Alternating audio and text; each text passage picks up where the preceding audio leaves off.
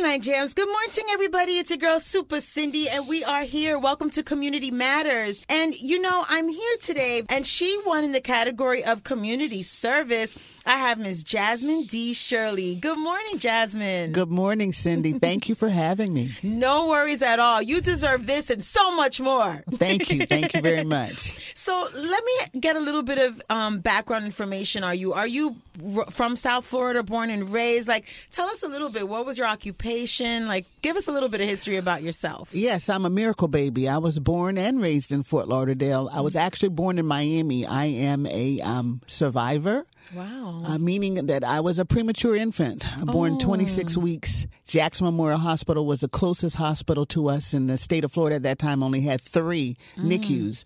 So I was born in Jackson, and my dad had to rush us down uh, to Jackson Memorial back in, uh, I won't say the year, but um, they were one of the three N I C Us operating in the state of Florida when I was born. Wait, so you're saying twenty-six weeks early. That's how many, uh, so how many months pregnant was your mom? twenty-six weeks. Oh my God. Yes. So you are a miracle I'm baby. I'm a miracle baby born to Doctor Calvin Hilton Shirley, the first black O B G Y N specialist in Broward County. Yes. And my mother, his wife, Jeanette Shirley. Uh, she was also a registered nurse and the one who not only gave me life, but nurtured me, and I survived. Wow. So your dad was an O B G Y N? Yes. I was the best marketing tool. Hello.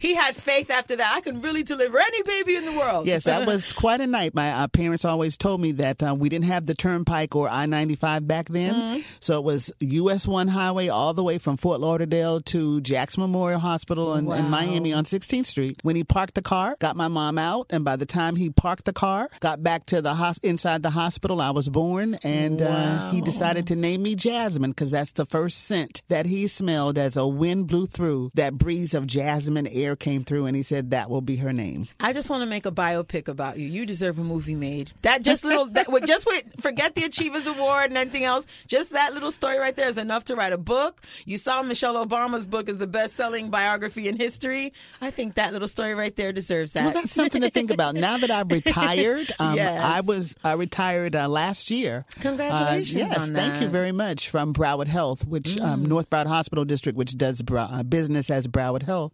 I was a senior V P of Community Health Services mm. uh, for seventeen years with North Broward Hospital District, which does business as Broward Health. Um, prior to that, um, when I my first started my career here in Broward County, mm-hmm. I was an infectious disease epidemiologist for the State Department of Health, Broward County Health Department. What does that do? What what does that job entail? So that job entailed um, every single communicable disease or infectious disease that's reportable to the state of Florida by all physicians, hospitals, you name it, in terms of medical facilities and organizations. Mm-hmm. They have reporting requirements for disease Uh, certain diseases that are reportable by law.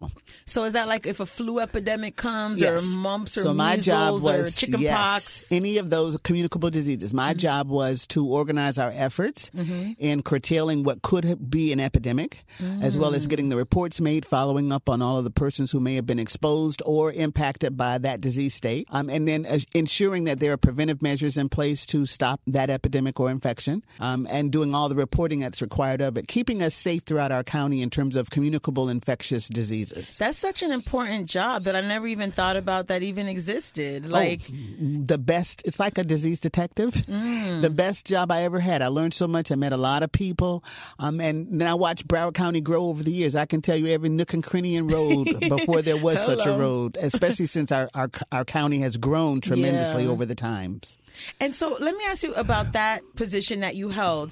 If someone like came to an ho- a specific hospital and there was like two or three cases, do you guys immediately share those cases with the other hospitals in Dade and Broward, or how does that work? That would depend. Mm-hmm. Um, I can give you an example of something. Um, back in, during my day. Yes. Uh, there was, let's say, um, something that could be a sensitive situation. Mm-hmm. Let's say Campylobacter, which is a, a, a, a, a condition in which Uh, bacteria mm-hmm. uh, from stool, not washing hands, what have you, mm. um, and you can trans, you know, making food, transferring it that way to another person. Mm-hmm. Let's say one of those, ep- one of one case broke out in a a nursery okay. of a hospital, a N I C U, mm-hmm. which that has happened. Mm. Um, and, and then now you've got to take measures to make sure that there's no cross-contamination to anyone else, especially if it's if the um, the, the, the initial person mm-hmm. is one of the staff persons, a nurse or something, caring for individuals. So you've got to make sure that you do your investigation such that you can curtail what's going on, get preventive measures and treatment in place for those that are impacted, and make sure that it doesn't spread any further. That is like so gross, though, if you think about it. Like someone went to did a number two at the bathroom and didn't, didn't wash really their hands, wash their which hands is why properly. It's so important. Gosh, that hand washing is so important. And then touch your baby. Oh my God, I would or cry. Make food or or any oh of those gosh. kinds of things that are known to transmit that bacteria into food, and then someone con- ingests it. Or um, just working on someone that that you are able to transfer that bacteria or virus to someone else. Did you follow the foots? Like, did did your dad being an O B G Y N kind of guide you in what field you wanted to fall into after high school? Like, how did you make that decision? Well, I always had an interest in the in the sciences. I mm-hmm. love science. Science mm-hmm. and math were my best. Okay. Um, my parents, both of them in the medical field, involved us in their work. Mm-hmm. Um, so we were a family-oriented uh, family anyway, mm-hmm. in, in pleasure and family and in business. Uh, so that was my, my calling, if you will. Mm-hmm. Um, I loved, loved being in that around people and just getting to know people and the science behind what was happening with them. That took me and then to college. I always wanted to be a physician. Mm-hmm. Since I didn't get into medical school mm-hmm. my first year out, I took a graduate course and decided that I wanted to still stay in the field and went to the University of Miami after undergraduate school at the University of Florida mm-hmm. um, and went into public health.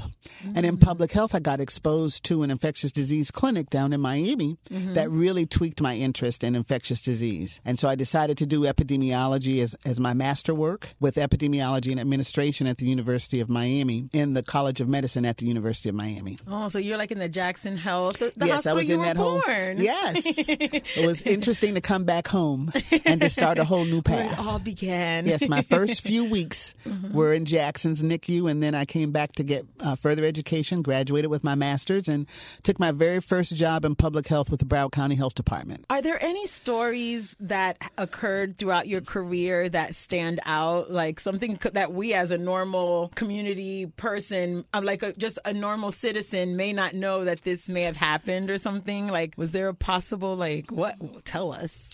Several. I can give mm, you several. Um, what? The ones that stand out for me most, I think that impacted the community and then my drive for H I V and AIDS at mm-hmm. that time. Um, back in nineteen eighty-three, we were in this epidemic now about two, three years, seventy-nine, eighty, eighty-three. Mm-hmm. And I was responsible for all of the surveillance and the tracking as well as the reporting for H I V cases. At that time, we called it H T L V three. Mm-hmm. Um, we d- and we did not discover the virus then until nineteen eighty-four. Wow. So in nineteen eighty-five, there was by that point a test, a blood test that we could take for screening. Mm-hmm. Um, the a- H I V antibody test is what it's called now. Yes. Um, that was in nineteen eighty-five. So at that time, working on my surveillance efforts in Broward and getting to know a lot of the communities that were impacted, I could see firsthand mm-hmm. how this particular virus was going to wreak havoc on our community. How it was spreading. Spreading, um, mm. exponentially spreading. Mm. Um, but there was that stigma. There was the underground, not talking about it. Uh, there was fear. Mm-hmm. Um, families were in turmoil. People were in turmoil. People were, you know, were so concerned about losing their jobs, telling anybody. And, and there was, was no a, treatment at that time as well. And then it was considered a gay disease. And it and was that not. Was another thing. That exactly was another that, myth, that, which is why so many communities were so far behind in getting themselves organized. Mm. So at that point, I realized putting all the data together, since I knew and followed every single case, I knew every single case. Mm-hmm. I got together at that point um, with the medical examiner's office, uh, with various other persons uh, in the community that were playing leadership roles and getting coordination, because there was not a, a lot of educational opportunities back then, mm-hmm. and said, let's all come together, unify as a community so that we can begin to tackle this. We can get the information out there, the education that's needed, the prevention services that we don't have. Let's, you know, gather the health departments, the medical professionals, the hospitals, community groups. There were no organizations at that time except for one that was even involved, like an AIDS service organization was yeah. called Center One at that time. Mm-hmm. And let's pull together a group of, of folks who were who would commit to this, these efforts to coordinate ourselves, because we had no truly coordinated response that would be impactful impactful to the people who were impacted, as well as their families and our community at large. Is it true that like each lane was doing their own thing? Everybody was doing their own thing. And, you know, and, and if we all came together to do a holistic mm-hmm. approach, we could not only save dollars and time and energy, mm-hmm. we could um, multiply our resources within each other as a whole and mm-hmm. begin to address systematically the disease itself, mm-hmm. um, the services and support services that might be needed, coordinating those efforts, not duplicating, mm-hmm. and just coming together as a community for once to address an issue that impacts all of us. We could also dispel the myths that were across various communities, across the gay community, across the African-American community, across the Hispanic community.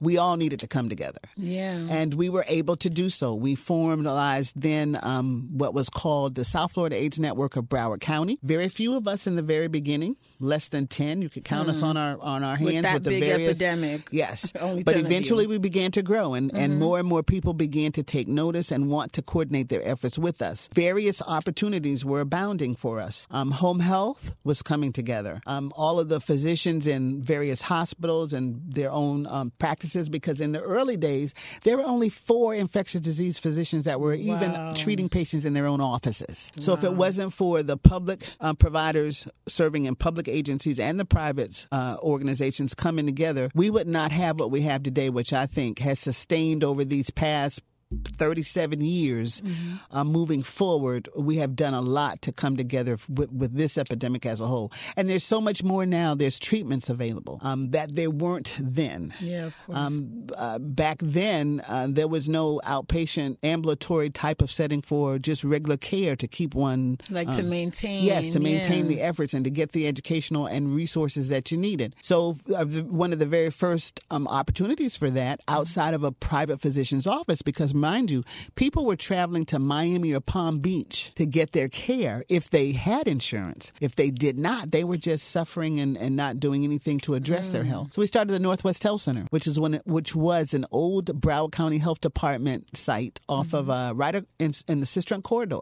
Okay. And there was a big brouhaha about even starting that particular clinic. It was strictly devoted. Um, so we saw the first fifteen hundred patients or people who who now had an access to uh, comprehensive medical care, as well as all of their social service needs. We had a dental clinic there. Wow. So that people, a lot of dentists weren't were not, trying to treat. Exactly. So, I mean, we started with a good intent that just mushroomed over time. And now there are several organizations, I mean, all across Broward County that are indeed in this effort. The thing that, that uh, kind of struck me is back then when the federal government first came with some monetary response. Mm-hmm. It was from the H R S A, Health Resources and uh, Resources Administration, Health okay. Services and Resources Administration, H R S A. They came out with an opportunity where emergency relief efforts for funding was going to be sent to various counties or cities, mm-hmm. um, what they call eligible metropolitan areas, that had two thousand cases or more of mm-hmm. H I V, mm-hmm. at that time was called H T L V three, mm-hmm. but the presence of the disease in their communities, and they would provide emergency funding relief for care and treatment services. Mm-hmm. and supportive services. Um, and you had to send in reports, of which the reports had to go up to the Centers for Disease Control in Atlanta to validate that you were eligible for this funding. I mean, when it came out, they said that Broward County was not eligible, but I knew Broward County was in that eligible. One clinic alone, you were we saying had fifteen hundred patients. So, you know, I, I knew that we had the caseload to actually qualify and be eligible for that early federal funding, which amounted to a lot of money that was going to be coming down into Broward County, and, or could and, have. So then coming. You initially got refused that Yes, that we money? Were refused. And I was adamant. I was oh like, no, this gosh. this cannot be. There's a mistake. I contacted the State Department of Health, and they agreed, no, you all are eligible. In fact, mm-hmm. you have more than the two thousand required Hello. cases. We had two thousand three hundred fifty cases. Whoa. So I knew we were eligible, and I worked up the first three hundred fifty of those cases mm-hmm. as the lead epidemiologist for Broward County. So I know, um, and my department did very good work, and, and all of our, our information was documented accordingly. I, I just had a hissy fit about that. So um, in talking with people, don't worry about it. You'll go come in on the next round. And I was no, like, no, no, no. no. We're round. eligible. This round. We are eligible now. We are going to do this now. Let's, you yeah. know, fight this, and let's get people to understand that we are eligible and let them understand that so that we can be in the first round of funding. It wasn't wasn't going too well, so I went to two of our um, con- congresspersons at that time. Mm-hmm. At that time, it was E. Clay Shaw, Congressman mm-hmm. E. Clay Shaw, mm-hmm. and Congressman Alcee Hastings. Okay. I told them what was going on, and, and I knew what the mistake was. In developing their formula, you had to have, a, uh, as a part of your reports, you had to have your H I V testing, mm-hmm. antibody testing for exposure to this virus. Mm-hmm. That had to be documented in your report. Well, that particular test didn't come out until nineteen eighty-five. So any tests and any reports before nineteen eighty-five were discounted wow. for Broward. And that's right. And there. That's where their mistake was. So I could prove that all of the cases reported from Broward from nineteen eighty through nineteen eighty-five were indeed confirmed because they were confirmed by the medical examiner, who is a physician, mm-hmm. um, with all of that internal documentation of all of those cases, because that's who I had the partnership with in doing my surveillance reports. People finally got it and understood it, but they did not really want to make a big to-who of it. Yeah, it's a rough because that would feathers. also impact other uh, cities that might have not realized what was going on and oh, not and realized. They and, st- and, and they was so they said, "Don't worry wow. about it. You know, we'll we'll correct this." And so that Monday morning, I think they um, the C D C called us back and said, uh, "You have a, a few days to get your reports, but you have to re-report everything." So good thing with the the report that I had with our Broward County Health Department and the public health nurses and the mm-hmm. uh, surveillance teams and the epidemiology department at that time all got back together to make sure all of our reports were redone and resubmitted back up to Centers for Disease Control. We had a very short period of time to do that, like about thirty days. Wow. And that Monday On purpose, morning. they did that. Yep. Just make sure you didn't do I remember it. um, talking to um, Representative uh, E. Clay Shaw at that time, who was our congressperson at that time. Mm-hmm. You know, Jasmin, what are we going to do about this? We can't allow this to happen, but we can't embarrass the Centers for Disease Control yeah. as well. You know, we've got to move forward, but we've got to do so gently. Well, no problem. Blame it on the mailman. And so the next uh, Monday morning, the papers read, a Sun Sentinel paper read, um, the headline was, Broward eligible for funding, mix up in the mailroom. Poor mailroom guy or woman. Wow. And we were Whatever eligible works. for that funding. At we that were point. eligible for that funding so that millions could begin to flow into wow. Broward County to help us do even better with organizing the services. I'm getting um, opportunities through Broward County now operates and and um, and coordinates the activities of what's called the Ryan White Care Act funding. Mm-hmm. Those were those initial fundings. Th- oh, that funding began right. to come through in nineteen ninety. Wow. So now more than one hundred thirty-six million plus by the time I left, mm-hmm. um, have have come through to help with organizations and their uh, work that they're doing to make sure that this epidemic is addressed in the care and treatment side, in the supportive services side, the home care, hospice care, all of the um, educational opportunities that health departments are doing. Uh, additional fundings have come through as a result of the initial days for antiretroviral therapy support, pharmacy support for individuals mm-hmm. and their families. Um, the best treatment is now available, and people are actually living with H I V yes. disease. They are um, taking their medications and being compliant with what they need to do so that now people are um, have no viral load testing, uh, mm-hmm. viral loads that are being found by the tests that are being used now. Mm-hmm. Um, it's it's treated more like a chronic illness now. Yeah. Then... Um, and people are doing very much better. Their families, the stigma somewhat still there in some communities, but it's a lot better than it was. People are not literally dying alone um, with which no was, support was, whatsoever, was which was happening back in those early days from eighty-three to ninety-five-ish. Yeah. So in the early two thousands, when I first started radio, there was a young woman that called because um, the guy I was on the radio show with, Big Lip, and I, we, were, we had a discussion because even from back then, there would be saying the top twenty cities in the United States with H I V cases, new cases or whatever, like the top, mm-hmm. you know, quantity. And West Palm, Dade, and Broward were always in the top three. Yes. So one day we were having that conversation and a young woman called and she was like in high school, I think at that point, or middle school, and said that she had gotten it through her mom. So she got it through birth. Right. And back then, so I remained friends with her all these years. And this shows me how the education and the treatment of it has changed because back then I, I went to her house one time and she was taking like forty, fifty pills a day. I don't yes. know if I'm exaggerating, but it seems about that many. You're not exaggerating. And then now, Much she better has, now. She has three children mm-hmm. that are not H I V positive. Yep. And I kept asking her, like, how does you and your mate, because her mate is not H I V positive. Mm-hmm. And so she was telling me that there's medication so that the her mate doesn't catch it. Right. And it's just That's like, a, and she only takes a few pills a day now. It, everything it's, has gotten much better now. Treatments are very much tolerable mm-hmm. now. It's easier for people to be compliant with taking their medications. Mm-hmm. We know a lot more information now that we can educate um, patients and their and their families so that they know exactly what they need to do to maintain their health. Yes. And to get that virus under control so that they are, you know, virtually virus free mm-hmm. if they're taking their medications accordingly. Centers, uh, the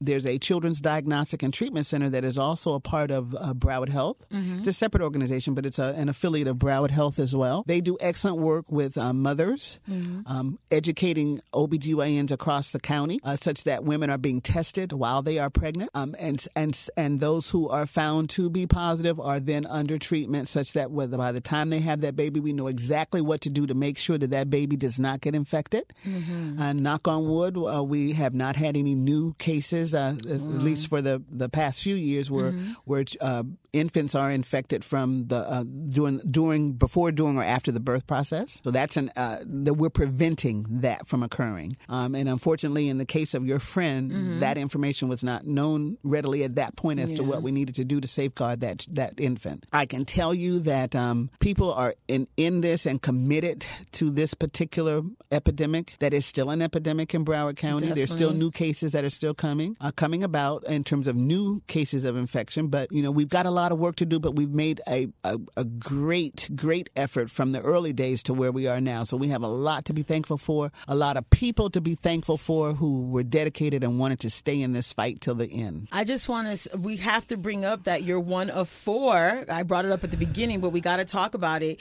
You're one of four achievers, um, I mean recipients, I should say, of the twenty nineteen African-American Achievers Awards in the category of community service. And I think this is well deserved. This is the twenty-seventh annual African American Achievers Awards. Wow. And but you've been doing your thing since the eighties, and your work has had such impact on so many lives. You've just explained to us, but it says here that you are are greatly responsible for Broward County's first network of home health providers, as you said, outpatient clinics, school pre- prevention programs, and hospice agencies for victims of H I V. AIDS. I mean, how did you get nominated, first of all, for the award? Uh, I, well, someone nominated me. Do you know um, who nominated you? I do now know okay. who now nom- you know. I, I, I thank that person. Mm-hmm. Um, and it's it's it's remarkable. Um, I do what I do because I love doing what I do. Yeah. But to be recognized for it, just feels good. It feels very good. Yeah. Um, it was just not my time back then. So yeah. twenty-seven years later, I'm very Retirement. happy to be. I know. Isn't it great? and, and so when you found out that you had won, because you didn't even know you were nominated, they call you and you're like, they're like, hey, you're one of the twenty nineteen After I was Jam speechless. Family. You're like, well, I was what? speechless. I was speechless. um, and that's something that anybody who knows me knows I can talk a long time. But I was totally speechless. I was honored uh, mm-hmm. to be even selected. I want to thank the selection committee, whoever they may be, yes. um, and, the, and the organizations that supported that nomination, because I'm sure they had to do some validation and what have you and talk to people. Yes. But um, I'm just elated, and I'm very, very happy to be selected and, and to be joining a, a group of people through the my past twenty-seven years. I've supported and gone to every single African-American Achievers. You've been, yes, you've I been, have. I've gone to a few. But isn't it amazing? Like when amazing. you leave there, you feel like you're like on top of a building. You're like, I can conquer the world. Yes, yes. It's so Some very empowering. deserving, um, outstanding people in the past yes. twenty-seven years that I've always looked up to. Some of them have been my mentors. Wow. And so it's amazing to now be one of those selected. And I'm just very, very happy. Thank you. So I just want to thank you so much for stopping by. We'll be seeing you at the awards. And just, I mean, I know you're retired, but I know the passion is still there, and you do still do things on your own time and on your own agenda, you know, on your own. Yes, that's way a great thing about being it. retired is you get to pick what you want to do and Hello. how you want to do it and who you want to answer to, and, and it's just wonderful. Um, I'm working with lots of organizations that I've always mm-hmm. been a part of. Um, uh, Delta Sigma Theta, mm-hmm. sorority, my Broward County alumni chapter, mm-hmm. the Lynx Incorporated of Fort Lauderdale. We just had uh, human trafficking mm-hmm. uh, awareness and educational program two weeks ago. That went very, very well. Yeah. Um, and looking forward to working with people to assure that as we get ready for the Super Bowl that's coming up in Miami, yes. that our communities are very well aware of the potentials of human trafficking during that time. Hello. Uh, and making sure that we guard ourselves uh, and our families, and especially our younger women and boys. Delta Sigma Theta, um, working with them, uh, we just had a discussion on mental health, uh, mischief versus mental health, mm. and, and the kinds of things that are happening in schools, school safety, and what have you, the legislation that's just come about to improve uh, efforts here in Broward County, uh, as well as throughout the state, uh, so that we won't have to go through the Marjory Stoneman Douglas uh, shooting again. again. And so I'm mm-hmm. working with people on that effort. And I'm getting ready now to, since they have just done some um, work with the Amendment four legislation and yes. the restoration of the rights to the vote felons. for mm-hmm. felons who mm-hmm. are returning to our communities, or Yeah. who are in our communities now. Uh, so April thirtieth, okay, uh, we'll be having an event mm-hmm. at the Fort Lauderdale University. We're planning for that now. Okay. Um, and we're going to bring the latest information down so that people know what they need to do, who mm-hmm. are impacted, yes. um, what they need to settle, mm-hmm. and how they need to settle this, mm-hmm. uh, so that they can get that information at that event, which will be held on the thirtieth, uh, six thirty p.m. at the Fort Lauderdale University. So much information, so much inspiration, and you're so well-deserved of the community service segment of the twenty nineteen African-American Achievers Awards. We've been speaking to Jasmin D. Shirley. Jasmin, congratulations on your award, and thank you so much for stopping by Community Matters. Thank you much. Have a great day.